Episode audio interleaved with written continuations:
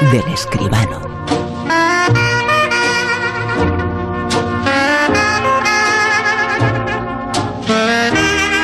La actualidad del cine del sitio Marte, como siempre, aquí con José Manuel Escribano. Muy buenas, ¿qué tal? Buenas noches, Bruno, ¿qué tal? Y nos hacemos eco ahora de el estreno de una serie que tiene que ver con un 500 aniversario que se estará celebrando eh, mucho que es una de las grandes gestas eh, de la historia de la humanidad en la primera vuelta al mundo, la de Magallanes, el Cano, llega también ahora a la pantalla.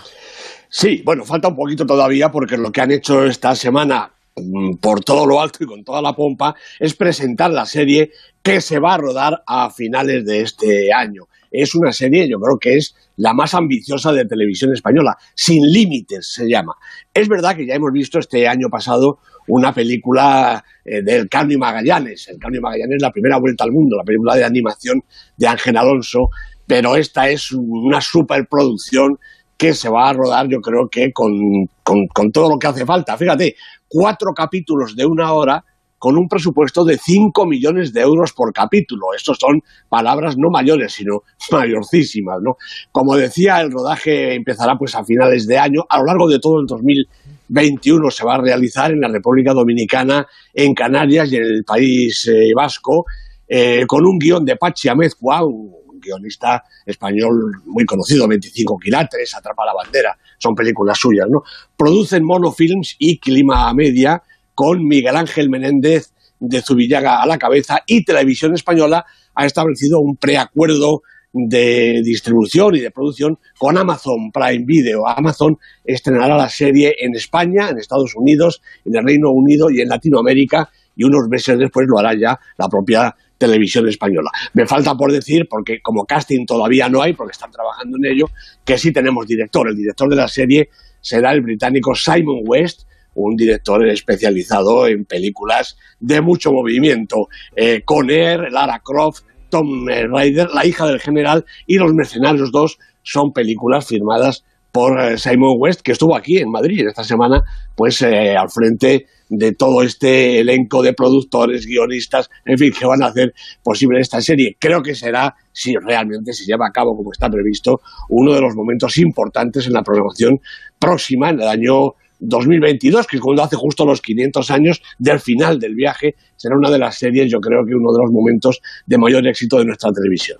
Sin límites, así se titula. Vamos a hablar ahora de un festival, eh, uno de los importantes, uno de los más importantes. Cuando hablamos eh, de esos eh, festivales grandes, pues hablamos de Venecia, por ejemplo, de Cannes, pero también tenemos que hablar de este, de Berlín. Está en esa división. Efectivamente, está en esa, es el primero del año, 70 ediciones ya de la Berlinale, el Festival de Berlín, festival grande, como tú dices, he leído que incluso el más grande, el número de entradas vendidas de repercusión, el más grande, más que Venecia y, más que Cannes incluso. Bueno, pues ha empezado ya el Festival de Berlín, como digo, 70 edición hasta el 1 de marzo, inauguró My Salinger Year, la película protagonizada por Sigourney Weaver, y ahora se están viendo ya pues las 18 películas de la sección oficial todas a concurso, porque no hay ahora aquí en Berlín películas fuera de concurso que rellenan la sección oficial en otros festivales. Eh, estarán las películas de Abel Ferrara, de Simon Liang, de Christian Petzold, de Christy Pugh, de Agnieszka Holland, de Sally Potter, en la que trabaja Javier Bardem, de Hong Sang-soo, de Philly Garrel, de la argentina Natalia Meta, la única película en castellano que tenemos en la sección oficial, y por supuesto El Pinocho de Mateo Garrone con Roberto Benigni una de las películas más esperadas. Se han cambiado algunas secciones, ha caído alguna, pero se abre otra nueva sección, Encuentros, donde estarán las películas pues eh, las más arriesgadas, las de un poquito más peligro en la programación. También estarán la Berlinal especial, Panorama, la Generación y el Fórum, las películas, las, las secciones eh, ya tradicionales en, en Berlín. El italiano Carlo Chiantrian es el nuevo director artístico y la holandesa Mariette Risenberg dirige la parte financiera con un jurado que preside nada menos que Jeremy Irons. Y bueno, hay cinco películas españolas en las distintas secciones, ninguna en la sección oficial, pero estarán anunciaron Tormenta de Javier Fernández Vázquez, Entre Perro y Lobo de Irene Gutiérrez y Lua Vermella de Luis Patiño en la sección Forum. Las niñas de Pilar Palomero y el cortometraje Panteres de Erika Sánchez lo harán en la sección Generación. El oso de oro honorífico será para Helen Mirren y lo que espera todo el mundo, por encima de todo, es el documental sobre Hillary Clinton, que no es precisamente una actriz de cine, pero que concita la mayor atención en esta Berlinale de estos momentos. La Berlinale acaba de comenzar eh, y ese documental muestra algo de lo que es eh, la Berlinale. Hay mucha eh, crítica social y mucha crítica, en este caso, política. Efectivamente, así es. Crítica social, crítica política, una sección oficial, yo creo que más variada que en otras ocasiones y además mucha presencia, en este caso, de directoras, de mujeres eh, directoras, que me parece que es otra de las cuestiones que está en boga en estos momentos sin discusión. Vamos eh, con la crítica, el comentario, el comentario y la crítica de la película Dominó. Lars estaba en la cuarta planta con el sospechoso. ¿Eres Farouk Hares?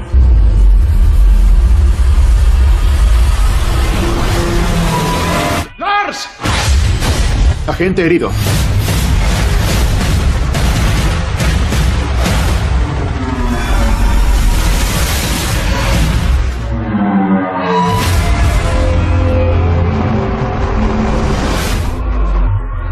Encontraré al que hizo esto.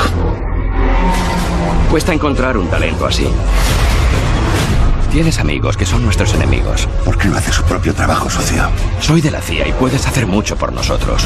Contigo no solo tengo un sabueso, también tengo un pitbull. No le ayudaron a escapar, se lo llevaron. la CIA muy presente en el programa de esta noche y muy pues presente también en esta película, Dominó.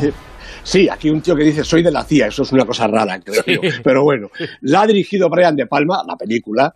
La producción es de Michael Schoneman y Dennis Van el guion de Peter Skavian y los protagonistas Nikolai Coster-Waldau, Caris von Houten y Guy Pearce. Bueno, Brian De Palma va a cumplir 80 años en este mes de septiembre próximo. Es otro de esos directores veteranos a los que aún dejan hacer cine, aunque yo creo que en otros casos está justificado. Bueno, quiero decir que hace mucho ya que De Palma rodó El precio del poder, Doble cuerpo, Carrie, Vestida para matar o Los intocables de Ness, incluso de La Dalia Negra, que tampoco era su mejor película, hace ya 14 años y me parece que se nota, sobre todo por su olfato o su responsabilidad para elegir guiones. El de Dominó es bastante malo. Es más, yo diría que es risible, algo que es un pecado mortal en una película de este tipo. Bueno, lo cierto es que la historia no empieza mal se plantea como un thriller inspirado en la novela negra escandinava. Hay que decir que la película es una coproducción enteramente europea. Esta novela negra tan en boga actualmente. Además está ambientada en el ámbito del terrorismo islamista. Eh, sucede en Copenhague, donde dos eh, policías, Lars y Christian, siguen la pista de un sospechoso. Se provoca un enfrentamiento y uno de ellos resulta malherido y el otro corre en persecución del delincuente sin pensar que esa acción le va a traer consecuencias muy serias, por lo menos al principio. La trama se enreda y muy pronto pasa a adquirir tintes de un policíaco más convencional. Hay una serie de personajes y acciones enlazadas, de ahí supongo yo que viene lo del título, el dominó. El protagonista, Christian, en, la película es Nicolai coster famoso desde Juego de Tronos. Bueno, pues recibe la ayuda de una compañera Alex Coe, que es Caris Van Houten, se llama en el filme igual que el seudónimo con el que el guionista ha firmado algún trabajo, creo, otro rasgo de, humor. Bueno, pues Alex se la juega por él y luego sabremos por qué. Se produce una persecución que va de Dinamarca a España y para complicarlo todo un poco más y que nada sea al final lo que parece, interviene también la CIA mediante un agente poco secreto, como hemos visto, que se llama Joe Martin algo así como Pepe Pérez en español, ¿no? y que interpreta con su habitual esfuerzo Guy. Bueno, y todos van a parar a Almería, con el fin de coger el ferry a Melilla, y Almería, pues claro, está en fiestas, cómo no, con su corrida de toros nocturna y todo.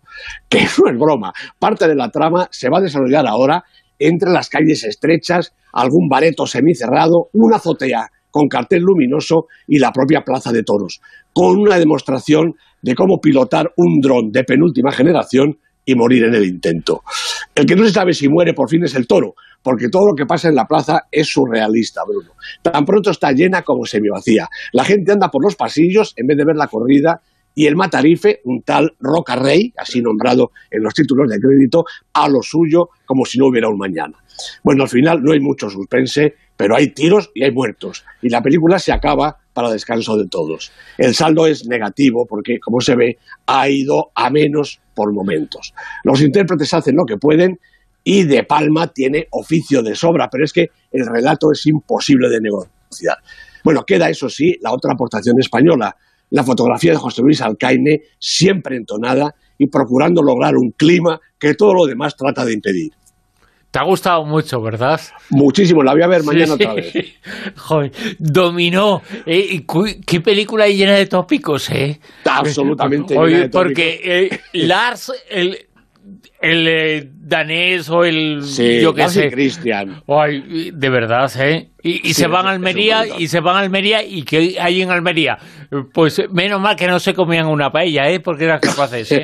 le ha faltado un poco. Cuando el protagonista llega al bareto este que cito yo me temo allí lo peor que sacaron la sangría y las castañuelas eh, de un momento a otro. En fin.